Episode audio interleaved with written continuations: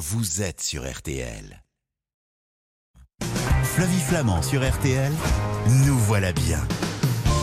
Depuis l'invasion de l'Ukraine par la Russie, le prix du gaz explose. Alors si pour le moment le bouclier tarifaire mis en place par le gouvernement protège les consommateurs, il ne sera pas éternel et il est à redouter une forte hausse du prix du gaz dès 2023. Faut-il dès à présent se pencher sur son contrat gaz et envisager de le changer? C'est l'enquête de la semaine. Mais où sont passés les pots de moutarde? Eh oui, ça ne vous a pas échappé. Depuis le début de l'été, la moutarde a déserté les rayons des supermarchés. Comment expliquer une telle pénurie? C'est la question de la semaine. Doit-on vraiment se résoudre à ne plus manger de moutarde? Certainement pas. Si la pénurie s'éternise, eh bien, il va falloir apprendre à la faire soi-même. Et bonne nouvelle, c'est très facile. Tellement facile qu'on peut aussi essayer de faire son propre ketchup. Moutarde et ketchup maison, ce sont les recettes de la semaine.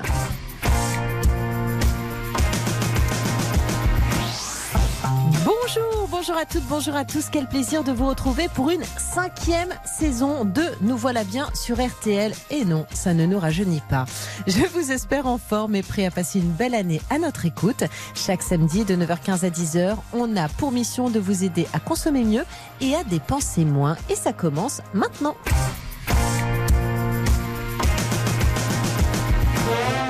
Je suis abonné au gaz.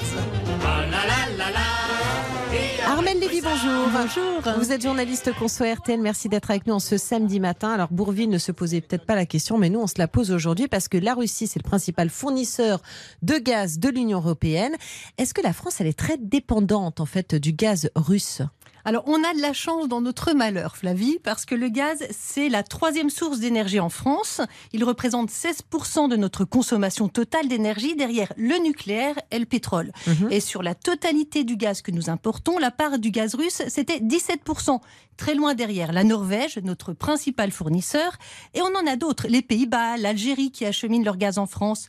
Et contrairement à d'autres pays comme l'Allemagne qui n'avaient que des gazoducs pour en recevoir, nous, on en reçoit d'un peu partout, du Moyen-Orient, des États-Unis, par bateau, dans nos terminaux méthaniers. Donc, si je comprends bien, la France est un pays intermédiaire. C'est pas comme l'Allemagne, la Pologne, l'Italie où quasiment la moitié du gaz est russe. C'est ça. On est mieux lotis, nous. C'est ça, parce qu'à l'échelle de l'Union européenne, 40% du gaz provenait de la Russie.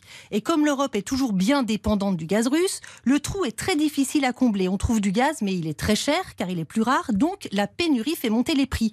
D'où cette idée de changer notre modèle dans l'Union et de créer une sorte de cartel où on pourrait négocier au plus bas les prix de l'énergie au niveau européen, plutôt que d'acheter chacun dans son coin. En ce moment, c'est idiot, chaque pays se fait concurrence pour en avoir sur les marchés, ce qui fait grimper les prix et c'est la Russie qui en profite. Mais malgré tout, est-ce qu'on aura quand même assez de gaz cet hiver? Alors, oui, on n'aura pas de coupure de gazinière à la maison. En fait, on a du stockage en gaz, contrairement à d'autres pays d'Europe. Nous, on a des réserves, mais ça va dépendre aussi de la Russie. Si elle arrête de livrer son gaz, pas qu'à nous, mais aux autres pays d'Europe, et si l'hiver est froid, on pourrait en manquer. C'est pour ça que le gouvernement parle de rationner les gros consommateurs que sont les entreprises. Et en réalité, on a plus d'inquiétude pour l'électricité. Et oui, on n'est pas à l'abri de coupures car en Europe, il y a une partie de l'électricité qui est produite par des centrales gaz. Il faut du gaz pour produire de l'électricité. En France, c'est 20%, mais en Europe, c'est beaucoup plus. Donc, on risque de manquer de gaz pour l'électricité. C'est pour ça euh, qu'on craint euh, des coupures à droite à gauche d'électricité, en plus du fait qu'on a des réacteurs à l'arrêt. Voilà, donc il faut quand même s'y attendre. Le bouclier tarifaire qui a été mis en place par le gouvernement il y a un an, est-ce qu'il apporte une protection de façon durable et pour tous Alors, une protection, oui, mais pas durable, parce que le bouclier tarifaire doit prendre fin le 1er janvier, et pas pour tous, parce que depuis le mois de novembre dernier, le tarif réglementé du gaz est gelé, ainsi que les offres des fournisseurs alternatifs qui suivent le tarif réglementé, mais ce n'est pas le cas des offres dites indexées sur le prix de marché de gros, donc là non, vous n'êtes pas protégé, vous payez le prix fort et vous devez vite changer d'offre. Mais alors justement, ça va exploser dans ces cas-là, parce que sans le bouclier tarifaire, le prix du gaz, il va, il va grimper. Oui, votre facture aurait dû doubler en un an, sans le bouclier, la hausse aurait été de 105%. Mais est-ce qu'après 2022 et la fin du bouclier, la facture de gaz sera calculée en fonction de la fiche de paye de chacun? Alors, dans l'idée, oui. Pour l'instant, ce que le gouvernement a dit, c'est qu'il arrête au 1er janvier, car c'est l'État qui subventionne les fournisseurs pour les indemniser. Cela coûte une fortune. Pas loin de 5 milliards d'euros pour le gaz et 15 milliards pour l'électricité. Donc ensuite, le gouvernement a prévu des aides ciblées pour les plus modestes, sous forme de chèque énergie. Mhm. Mais ça ne compensera pas tout, parce que le gouvernement veut aussi nous inciter à consommer moins d'énergie. S'il y a moins de demandes, cela fait baisser les prix sur les marchés. Et quels sont les contrats de gaz les plus favorables aux consommateurs en ce moment qu'il faut absolument conserver? Alors, si vous faites partie des presque 3 millions de clients au tarif réglementé d'Engie, surtout, ne changez pas. Il a ce côté fossile, hein, il bouge pas trop, c'est le mieux disant. Surtout que vous ne pourrez plus y revenir. Une fois que vous le quittez, ce sera fini, car il est voué à disparaître en juillet 2023. Après, il y a les offres fixes. Vous n'êtes pas loin de 6 millions à être euh, à l'abri des fluctuations des marchés. Et si vous l'avez souscrit l'année dernière avant l'été et un super tarif bloqué, alors là, vous avez de la chance, vous êtes verni, c'est encore mieux que le tarif réglementé. C'est la carte Gold. Hein. Surtout n'y touchez pas, ne cédez pas aux sirènes des fournisseurs qui vous disent qu'il faut changer. Vous restez dessus, assis dessus, mais attention, si votre contrat arrive à échéance, ne reprenez pas un prix fixe, il sera trois fois plus cher. On va se retrouver dans un instant, Armel Lévy. Encore des questions à vous poser. Vous avez trouvé de la moutarde, vous, cet été ou pas? Difficilement. Ah, bah vous en avez quand même trouvé. Oui, mais moi, je n'en ai pas trouvé. Ah, ça fait trois mois que j'ai pas euh, une moutarde dans mon assiette. Oh, euh, donc, on va justement essayer d'expliquer cette pénurie de moutarde qui pose vraiment question. Et puis, on a vraiment l'impression que c'est uniquement en France. Et puis, justement, si on n'a pas de moutarde, eh ben, peut-être qu'on peut la faire soi-même. Ce sera le programme euh, de Nous Voilà Bien. On est très heureux de vous retrouver sur l'antenne d'RTL. C'est une nouvelle saison qui s'offre à nous. À tout de suite. Jusqu'à 10h sur RTL. Flavie Flamand, Nous Voilà Bien. Jusqu'à 10h sur RTL. Nous Voilà Bien avec Flavie Flamand.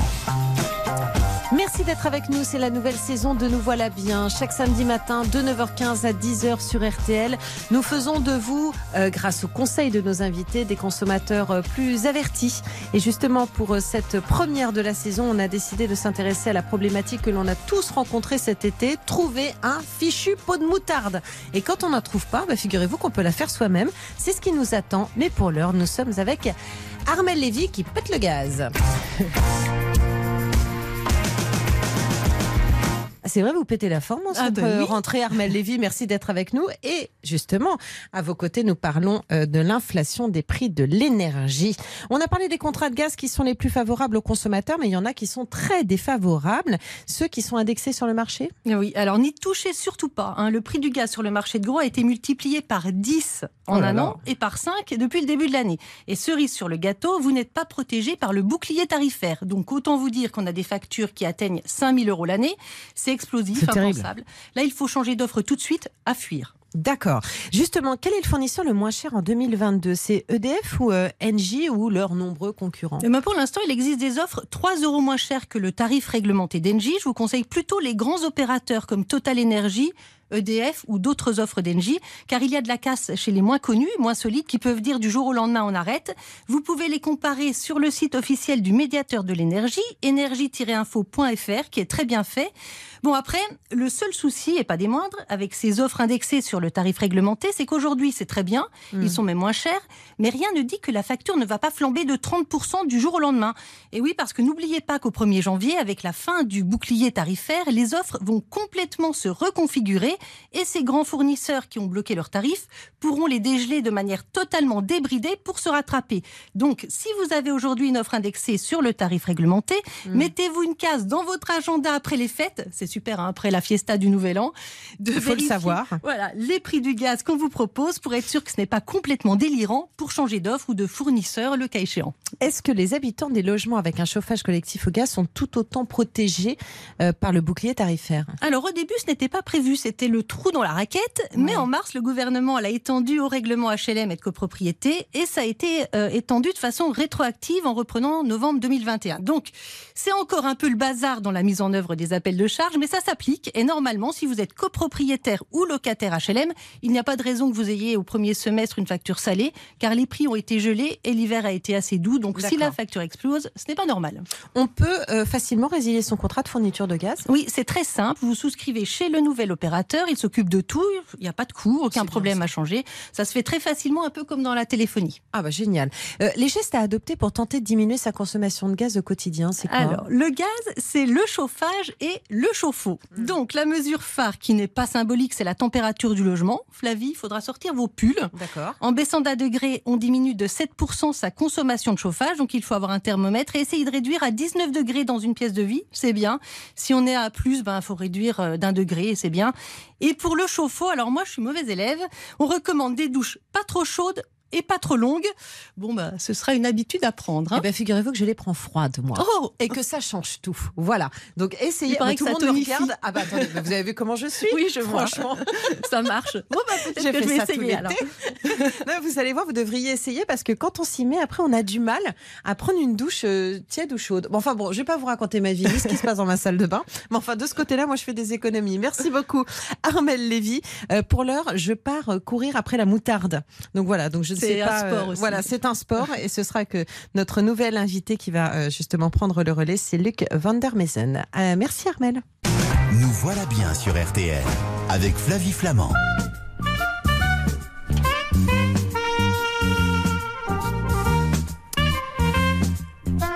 Alors, si vous avez reconnu, vous êtes très très fort. C'est le générique du film La moutarde me montonnait, un film de Claude Zidi avec Pierre Richard et Jane Birkin, parce qu'effectivement, la moutarde nous est montée au nez parce qu'on ne la trouvait pas cet été. Luc van der Mesen, bonjour.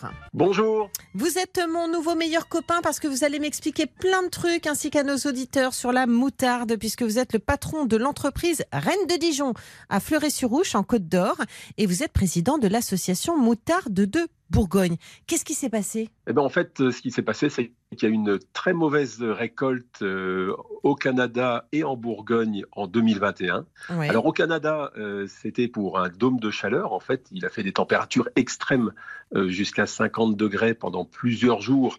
Et la récolte pour la graine qui nous intéresse, c'est-à-dire la graine pour faire la moutarde de Dijon, c'est une variété spécifique. Mm. Et la récolte a été diminuée de 50% environ, ce qui fait qu'on n'a pas pu obtenir suffisamment de graines. Et puis en Bourgogne, là pour d'autres raisons euh, également climatiques, l'hiver 2020-2021 était plutôt assez humide, euh, froid, et on a eu euh, aussi un épisode de gel le 7, 8 et 9 avril qui a vraiment également endommagé toutes les plantations de moutarde et on a obtenu également environ 50% de ce qu'on avait, de ce qu'on attendait.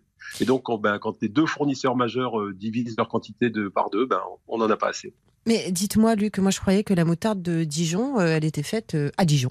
Ah ben, elle est fabriquée à Dijon, effectivement, euh, mais c'est une appellation de process. Hein, pour Mhm. faire de la moutarde de Dijon, on a besoin de respecter la règle euh, moutarde de Dijon, la réglementation qui est très précise, euh, mais euh, on n'est pas obligé euh, d'utiliser euh, des graines locales ou euh, d'utiliser euh, euh, même de la fabriquer à Dijon. On peut la fabriquer en dehors de, en dehors de Dijon. D'accord, ok. Euh, Luc, on m'a dit que la France était le seul pays euh, touché par la pénurie de moutarde. C'est vrai? Alors, c'est, c'est, non, c'est pas vrai. En fait, la, la pénurie de graines de, de moutarde, elle est surtout Mm. forte sur la graine brune qui sert à fabriquer de, la, de la moutarde de Dijon, mais elle existe aussi, il y a aussi des réductions sur les autres types de moutarde. Alors, ce qui se passe en France, ce qui est particulier, c'est que la France est l'un des pays les plus gros, les plus consommateurs de moutarde. On consomme euh, un kilo par an et par habitant, ce qui fait que ben, quand ça manque ici, ça manque de façon très importante. Hmm. Alors qu'ailleurs, dans d'autres pays qui utilisent des variétés différentes, des moutardes moins fortes, euh, comme en Allemagne ou, ou, en, ou en Espagne ou au Portugal, on trouve des moutardes qui sont fabriquées à base de graines jaunes. Et la graine jaune, d'une part, a été moins en pénurie que la graine brune. Et puis ensuite, c'est des pays qui en consomment moins. Donc on a l'impression qu'il y en a plus. On va se retrouver dans un instant. Euh, Luc, euh, dans la suite de Nous voilà bien. Euh, je ne pensais pas qu'un jour euh, on parlerait autant de la moutarde et que ce serait aussi passionnant. À tout de suite. Jusqu'à 10h sur RTL, Nous voilà bien. Flavie Flamand.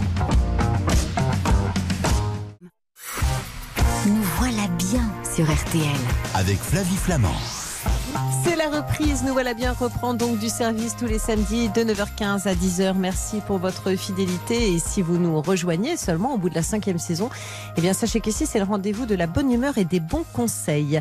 Il y a des recettes toujours. C'est la cuisine. Donc en fin euh, d'émission, Sandrine Duport va nous expliquer comment faire nous-mêmes notre moutarde et notre ketchup. Mais pour l'heure, on pose toutes nos questions au spécialiste de la moutarde, Luc van der Mesen.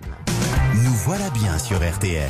Avec Flavie Flamand. Quand j'ai couru porter mon pot de moutarde à Marinette, la belle, la traîtresse avait déjà fini de dîner.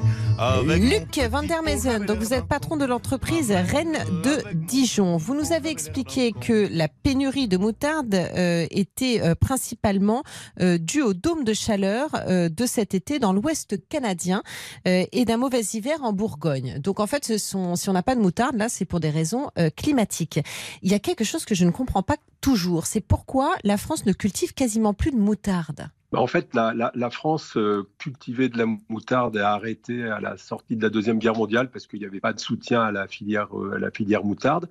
Et c'est les agriculteurs et, et- et des industriels qui ont décidé de rebâtir une filière il y a environ 30 ans. Euh, on a commencé tout doucement hein, avec quelques hectares, puis quelques agriculteurs, puis ça a grossi, ça, ça a Mm. progressé. Et on est, on est maintenant avec plus de 250 agriculteurs qui, qui ont relancé cette, cette culture. Mais on subit aussi les aléas climatiques euh, régionaux et donc euh, on n'a pas toujours des facilités à avoir les tonnages escomptés, mais on est plutôt de manière générale en, en- en progression depuis, bah, depuis 25 ans, avec en même temps un programme d'amélioration variétale pour avoir une moutarde encore meilleure que celle qu'on pouvait avoir auparavant, parce que pour avoir une bonne moutarde, il faut qu'elle soit à la fois belle euh, de couleur, bonne en goût, et qu'elle soit aussi texturante. On ne veut pas avoir un produit qui arrive au, au milieu de l'assiette. Hein. C'est pas le souhait euh, de- des, Oui. agriculteurs- des industriels, des agriculteurs, ni des consommateurs. Et ça, c'est pas si simple que ça, et ça a pris du temps. Est-ce que la pénurie actuelle de moutarde, ça va relancer les récoltes de graines de moutarde en France? Ah oui, complètement. En fait, la, la situation actuelle a fait que, d'une part, les prix ont augmenté. Donc, en fait, les agriculteurs sont beaucoup plus motivés à cultiver de, de la graine de moutarde qu'ils ne l'étaient les années précédentes. Ensuite, il y a une vraie prise de conscience qu'on était trop dépendant euh, des aléas climatiques d'un pays très éloigné comme le Mhm. Canada. Et donc, des, des entreprises comme la nôtre qui avons déjà relancé et participé à ce, à ce programme depuis des années. D'ailleurs, notre, notre marque est exclusivement fabriquée avec des, des graines de Bourgogne et ça de- depuis plusieurs années. Mais en fait, on va intensifier cela euh, euh, et on va surtout équilibrer pour éviter d'avoir tous nos œufs dans le même panier. On va élargir aussi la production et puis je pense que euh, dans les années qui viennent, alors pas, pas, pas cette année encore, hein, puisque 2022 la récolte est déjà faite, elle va arriver dans nos entrepôts, dans nos usines d'ici quelques semaines, hein, fin septembre à peu près, on va avoir cette, cette graine disponible. Elle n'est pas énorme en quantité par rapport à, à- à ce qu'on aurait pu espérer avoir, mais elle est 50% plus importante que la récolte de l'année dernière. Mais il faut savoir qu'on l'a semée en octobre 2021, donc il y a déjà euh, presque un an, et que du coup, on ne savait pas encore à ce moment-là avec précision qu'il allait manquer autant de graines. C'est simplement l'année prochaine, donc pour la récolte 2023, où là, on va multiplier par deux et demi les surfaces et on va vraiment retrouver une véritable autonomie euh, régionale pour la moutarde. Mais je vais retrouver de, de la moutarde dans mon magasin euh, prochainement quand même. Je vais pas attendre l'année prochaine. Non, alors euh, on va en trouver plus à partir du mois d'octobre, c'est-à-dire dès qu'on va récupérer les, les graines de moutarde de la récolte 2022 de Bourgogne, on va pouvoir recommencer à fabriquer de façon plus importante euh, qu'on ne le fait en ce moment, mais ça sera de toute façon encore insuffisant pour vraiment regarnir l'ensemble des rayons. Euh, on aura de nouveau des quantités à peu près normales qu'à partir du moment où la récolte canadienne actuelle, qui n'a pas, qui a commencé qu'il y a quelques jours, va arriver dans nos usines, et ça, ça sera qu'au mois de décembre. Donc la situation normale en termes d'approvisionnement, on, on va la retrouver réellement qu'en 2023. Et malheureusement, on peut le dire, euh, les prix sont encore sous, sous forte tension Mm. parce que ben, quand il y a manque, euh, que les stocks sont tombés à zéro, et ben forcément, euh, le- la loi du marché fait que les prix ont plutôt tendance à augmenter. On en trouve plus facilement quand même dans les magasins bio, non? Ah oui, alors tout à fait. Euh, il s'avère que la récolte bio a été beaucoup moins affectée en 2021. Elle a été quasi normale par rapport à nos attendus, sauf au Canada où là elle a été quasiment euh, vraiment désastreuse, mais euh, euh, ailleurs où on en a pu en trouver un petit peu, elle était, alors c'est des quantités qui sont beaucoup plus faibles, donc en fait on, se rend moins compte, mais les volumes sont, sont, pas du tout comparables entre la moutarde conventionnelle et la moutarde bio. Mais effectivement, la moutarde bio, nous, on en fait beaucoup. hein. on a pu euh, livrer euh, quasiment la totalité de nos clients dans les volumes demandés. J'ai vu des moutardes euh, cet été, alors rares, hein, mais j'en ai vu quand même, euh, par, euh, vendues par certains distributeurs avec des marques que je ne connaissais pas. Et quand on regardait l'étiquette, ça venait souvent de pays de l'Est comme la Pologne ou la République tchèque. Elles valent quoi ces moutardes? Alors c'est variable. hein. Il y en a qui sont correctes, on va dire, qui suivent la réglementation. Mais la majorité, quand même, malheureusement, sont des gens qui n'ont pas respecté la règle, c'est-à-dire qu'ils ont, eu, qu'ils ont mélangé des graines, et ils ont utilisé des graines, à, à la fois des graines brunes Brassica juncea, et également de la variété graines jaunes, donc qui sont moins piquantes, plus texturantes, qui ne répondent pas, répondent pas à la réglementation. Il y a, on a même vu, moi j'ai vu des produits avec euh, avec des épaississants, ce qui est interdit, avec des colorants, ce qui est interdit également. Mais bon, effectivement, il y avait peu de produits. Ils ont, ils sont pas restés très très longtemps dans les rayons puisqu'il y avait un manque. Mais certains produits étaient tout à fait corrects. Mais dites-moi, Luc, comme vous êtes le roi de la moutarde, vous savez peut-être la faire vous-même, non? Ah ben euh, oui, euh, on, on, peut, on peut. On, je, je, devrais pouvoir y arriver si on me donne les, si on me donne les outils nécessaires. Si on vous donne la marche cas, à suivre encore, aussi. J'ai encore les ingrédients. Bon, très bien. Bah vous, vous aurez peut-être les ingrédients. Nous, on va avoir le savoir-faire dans un instant de notre invitée Sandrine Duport. Je vous remercie d'avoir répondu à toutes nos questions et on vous souhaite euh, bah, une bonne fin de journée, un très beau week-end à l'écoute d'RTL, Luc. Merci à vous tous. Au revoir. Et nous sommes ce matin avec Sandrine Duport. On file chez Popote et Potager. Bonjour Sandrine. Bonjour Flavie. C'est super sympa ça, Popote et Potager, j'adore. Bah oui. C'est votre oui, chaîne ici, YouTube. euh, tout à fait. On mixe ici entre le potager, les récoltes, les conserves, euh, le fait maison. Ah bah alors justement, à propos du fait maison, euh, vous allez nous expliquer comment faire notre moutarde. Est-ce que vous vous étiez penché sur la question avant la pénurie de cet été? Absolument.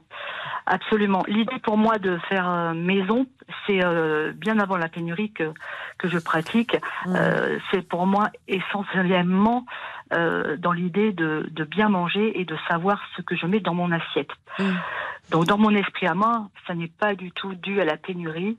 Et une moutarde, j'en avais déjà fait une sur la chaîne précédemment qui avait moins marché, bizarrement. Et puis là, je l'ai refaite d'une autre façon.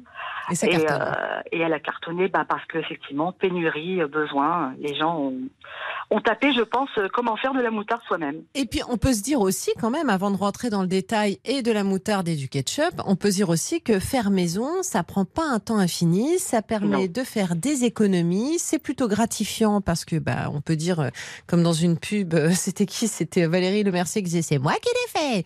Oui, c'est ça. Donc il y a quelque chose de gratifiant dans le fait de faire maison aussi. Mais oui, bien sûr. Moi, j'adore à la fin de la saison. Là, là, je suis en plein, pleine conserve, et j'adore à la fin de la saison quand je fais le bilan, quand j'ouvre mes placards et que je les vois remplis. C'est vraiment, voilà, c'est tout le travail accompli, c'est le travail d'une année qui est là, et c'est merveilleux. Et ici, on est autonome en légumes, on n'achète plus de légumes non plus, on n'achète plus de conserve, on fait notre moutarde, on fait notre ketchup, on fait notre vinaigre de cidre. Enfin, on est vraiment quasiment autonome avec tous ces produits euh, qui sont euh, essentiels. Et c'est moins cher? On fait des économies? Alors, hum, et honnêtement, j'ai jamais calculé, mais euh, c'est c'est pas mon but. Ok. Euh, je sais en tout cas que je mange mieux, Oui. bien, et que je m'évite tous les produits inutiles qu'on peut mettre dans toutes ces conserves, tels que ben, conservateurs, colorants euh, et, euh, et autres cochonneries. Donc voilà. Mais globalement, économiquement, pff, je suis- je suis pas sûre que vu le prix aujourd'hui, en plus, euh, Ouais. euh, quand on achète un peu de terreau, qu'on achète euh, un peu de matériel pour faire son jardin, euh, Mm. je crois qu'il faut pas compter. Eh bien, on va se retrouver dans un instant et vous allez tout nous expliquer. Évidemment, Sandrine Duport avec des recettes pour faire sa moutarde et son ketchup. On est impatient de vous entendre. Le temps pour nous tous là de prendre un stylo, de prendre quelques notes. On vous attend. À tout de suite. Jusqu'à 10h sur RTL, Flavie Flamand, nous voilà bien. Jusqu'à 10h sur RTL, nous voilà bien avec Flavie Flamand. Voilà, nous sommes arrivés à la partie gourmande de cette émission puisqu'on va parler recettes, mais on fait du salé aujourd'hui. On fait de la moutarde et du ketchup. Allez, tous au fourneau.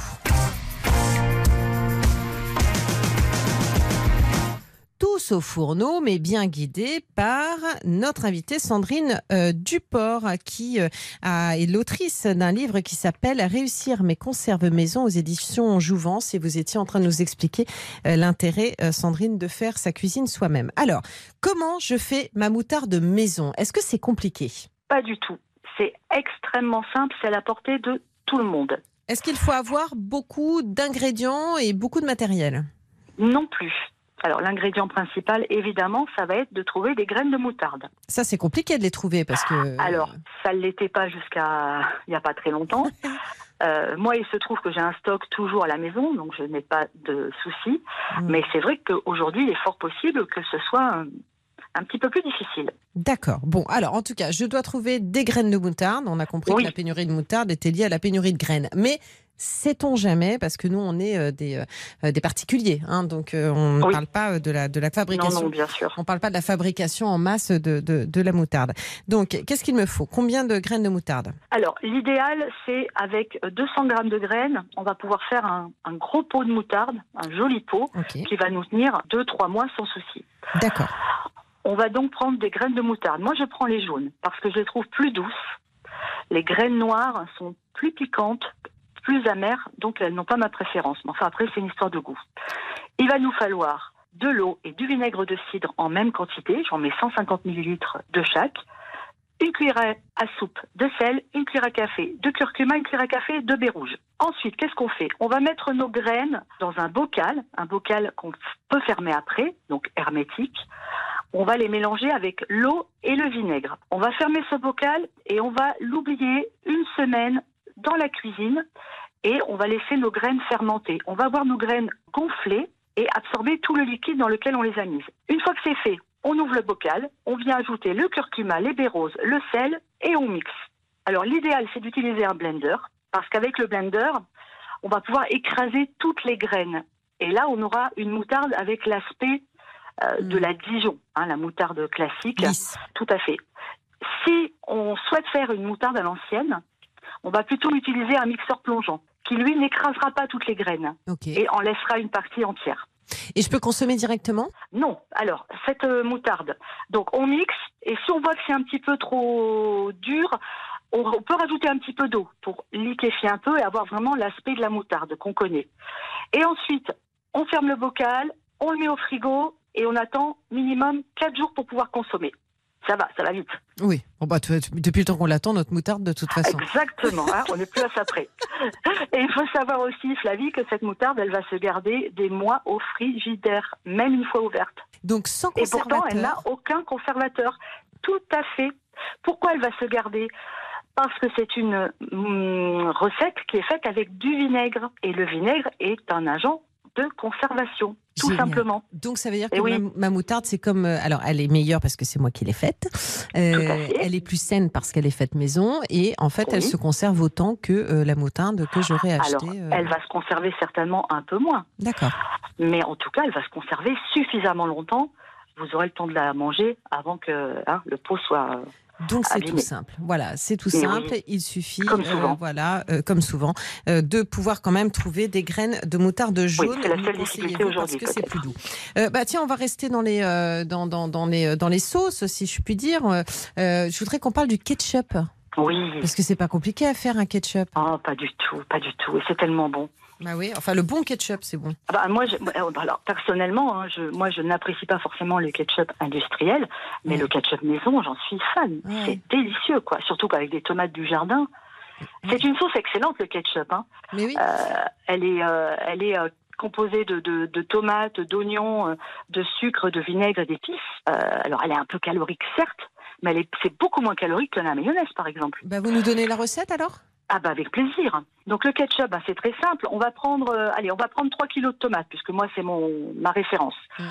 Euh, je mets la moitié en oignon. Je mets 300 grammes de classonnade, 20 centilitres de vinaigre d'alcool à 6 degrés, 20 centilitres de vinaigre balsamique, une cuillère à café de 4 épices, du sel, du poivre. Et là on a un ketchup magnifique. bah, euh, Je fais quoi quand même avec mes ingrédients Ah bah alors qu'est-ce qu'on fait avec les ingrédients? Eh ben on va couper les tomates. Ah bon, ça ça Et va. puis, Oui. voilà, ça, ça va. On va couper les oignons. OK? On va mettre à revenir tout ça dans une cocotte pendant environ une demi-heure, sans rien. Là où on n'assaisonne pas, il n'y a pas d'huile, il n'y a rien. Une fois que nos légumes ont fondu, on va venir les passer au moulin. Alors là, on va utiliser, vous savez, le vieux moulin à mémé. On passe donc tout ça au moulin. On obtient un bon coulis bien épais et ensuite on pèse le jus qu'on a obtenu. Alors, avec les proportions que je vous ai données, on a à peu près obtenu 3 litres de jus. À ça, on va venir ajouter la cassonade, le quatre épices, les vinaigres, le sel, le poivre. Et on refait mijoter pendant une heure pour que la sauce épaississe et qu'elle réduise un petit peu. Une fois que c'est fini, on vient mettre en bouteille.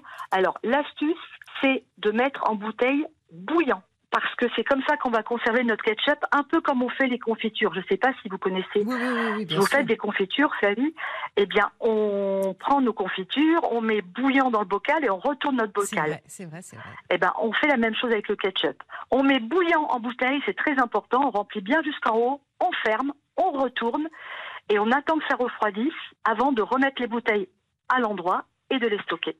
Et on garde ça plus d'une année. Eh bien, c'est génial. Fermé, hein. Ah bah j'ai bien compris. Parce que là, par contre, super. une fois ouvert, ben, de- ça me fait très plaisir de partager mes, mes recettes avec vous. Une fois Une ouvert, fois ouvert, par consommer. contre, attention, le ketchup, on consomme hein, à peu près 15 jours. Très bien. Mais c'est tellement bon que ça part très très vite en général, surtout quand on a des enfants. Eh ben, je vais m'y coller. Et puis, je vais essayer de me trouver un moulin à mémé. Merci beaucoup, Sandrine Duport. Mais avec grand plaisir. Pour tous ces conseils, Euh, je rappelle votre chaîne YouTube Popote et Potager et votre livre Réussir mes conserves maison aux éditions Jouvence. À très bientôt, j'espère, sur cette antenne. Merci Flavie. Salut Sandrine. Au revoir. Voilà, nous voilà bien touchés à sa fin. C'était vraiment un plaisir de vous retrouver. Merci de nous avoir écoutés. Euh, L'émission est à retrouver en podcast sur l'appli RTL ainsi que sur tous les sites partenaires.